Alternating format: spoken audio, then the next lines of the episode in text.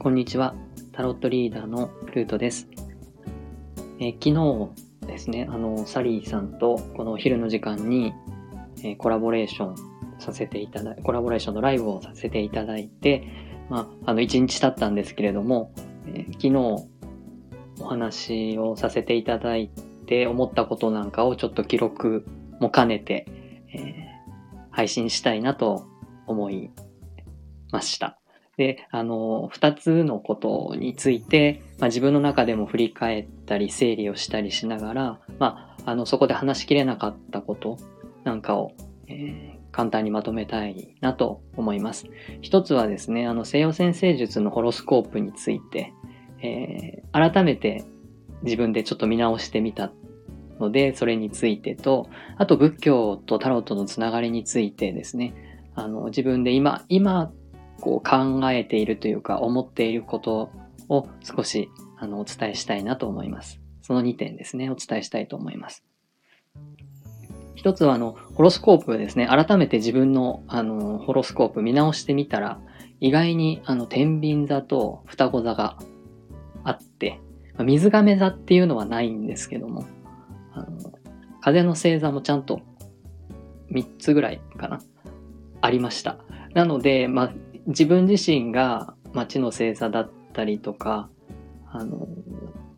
東洋、東洋の市中水明では水の要素なんですけど、あんまり自分の中に風っていう要素があるような気がしなくって、タロットではソードっていう、えー元素になるんですけども、そこが自分の中であんまり、えーあるっていう実感がなかったんですけど、よくよく見てみると自分の中にもそういう要素が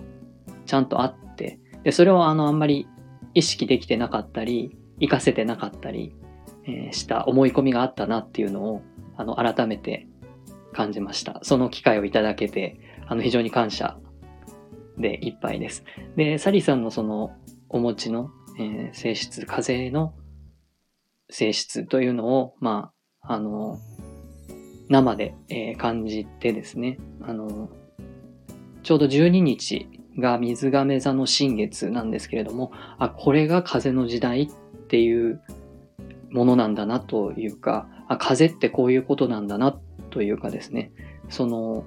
えー言動やその考え方などから、あの、本当に生で見させていただいて、まあ、こういうタイプの方ってあんまり自分の周りには、あの、いないので、すごく新鮮さとですね、あ、こういう時代が、あの、来てるんだなっていうのを、本当に、え体感させていただいたということで、あのタロットカードのそのリーディングの際にも、その風を象徴するソードのイメージですね。例えばソードのページとか、ソードのナイトなんかのこうイメージが、なんかありありと浮かんだ感じがしました。リーディングにもなんかこう、ボキャブラリーが追加できるといいなというふうに思っています。えーあとはですね、その自分が持っている性質が、まあ乙女座と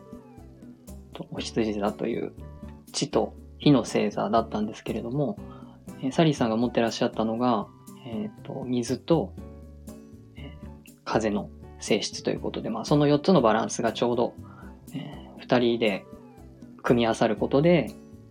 網羅できるというかバランスが取れるっていうのも非常に面白い、えーところであのそういうお話ができたことはとても良かったなという意義だったなというふうに思います。あと一つですね、あの仏教のことについて、まあ、あの冒頭で、割と冒頭のところで、えっ、と、心理学と、まあ、仏教っていうのが共通してるところかなっていうお話から、あのタロットと仏教がどこかで通じてるような気がするっていう話を少ししました。その補足として、えっと、3枚のカードでなんとなくそれを感じたのを、あの、ダイアルカナなんですけれども、えっと、最後にお伝えしたいと思います。え一つは、えっと、節制というカードが14番にあるんですけども、このカードは、まあ節度を守るとかですね、バランスを取る中庸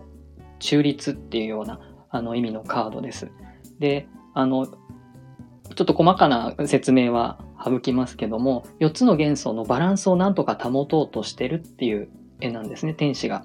あの、両手に水亀を持ってるんですけども、その、えっ、と、4つの元素のバランスで、えっ、と、なんとか、あの、その場を、穏やかにするという意味のカードです。これがすごく、えっ、と、仏教の精神ですね。あの、その、心の穏やかさっていうものに通じてるところがあるというふうにまず感じたのと、あとちょっと順番、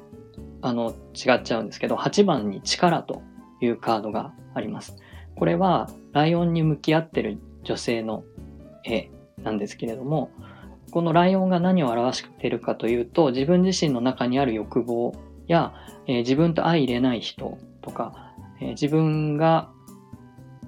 どうにもならない絶対に勝てない相手とかですね、そういうものを表しています。それに対峙する人が、まあ、穏やかな心で今その相手を受け入れるっていうことを表していて、これがまあ慈悲とかそういう心に通じている仏様の心というか、そういう寛大さとかですね、あのそういうものに通じているので、これもあの仏教に非常につながってるんじゃないかなっていうふうに考えたカードで、あと最後が世界というカードです。で、これはもう、あの、すべての経験を終えて、悟りを開いたというか、悟り切った、まあ、下脱っていうふうに言えるんじゃないかなというふうに感じています。これはあの実際講座を受けてる時にその説明を聞いていながらそう感じたんですけど、実際手にと、その後手に取った本に、まあ、あの世界っていうのは統合っていう意味があるんですけれども、その統合っていうのが、えっ、ー、と、ブッダの姿に、まあ、重ね合わせられるんじゃないかっていうふうに書かれた本なんかもあったりして、まあ、それで、あ、あの、同じようなことを感じている方もいたんだなと思って、まだそこら辺は全部自分の中で整理できてないんですけど、この3つのカードからですね、仏教とのつながり、仏教思想って言った方がいいかもしれないんですけども、あの、ブッダの考えていたことや、え仏教の中にある思想みたいなものと、や考え方みたいなものと、タロットが、それはま西洋で生まれて、まキリスト教の文化を背景にして生まれたカードなのにもかかわらず、えー、仏教につながっていくんじゃないかっていうふうに感じたという不思議な、あの、ことのように感じるんですけども、そういうふうに思って、えー、そこのところが今一番興味があるところですということでした。実際この話はですね、外でしたことはなくて、プロフィールとかには書いてるんですけど、あの、お話ししたことはなかったので、えっ、と、そういう機会を得られて、すごく嬉しかったです。えー、今後もまた機会があれば、あの、コラボレーションなんかも続けていきたいと思いますので、えー、よろしくお願いします。本日はありがとうございました。